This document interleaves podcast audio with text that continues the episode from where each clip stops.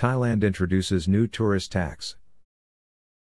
Thailand's government officials announced the introduction of a new tourist levy on all foreign visitors to the country. Now all tourists arriving in Thailand will have to pay an additional $10 fee. The new tax announcement was made by the Thailand's Minister of Tourism Pipat Ratchakitprakarn. According to the minister, all the collected funds will be used to create a fund that assists tourists with in case of illness or accidents.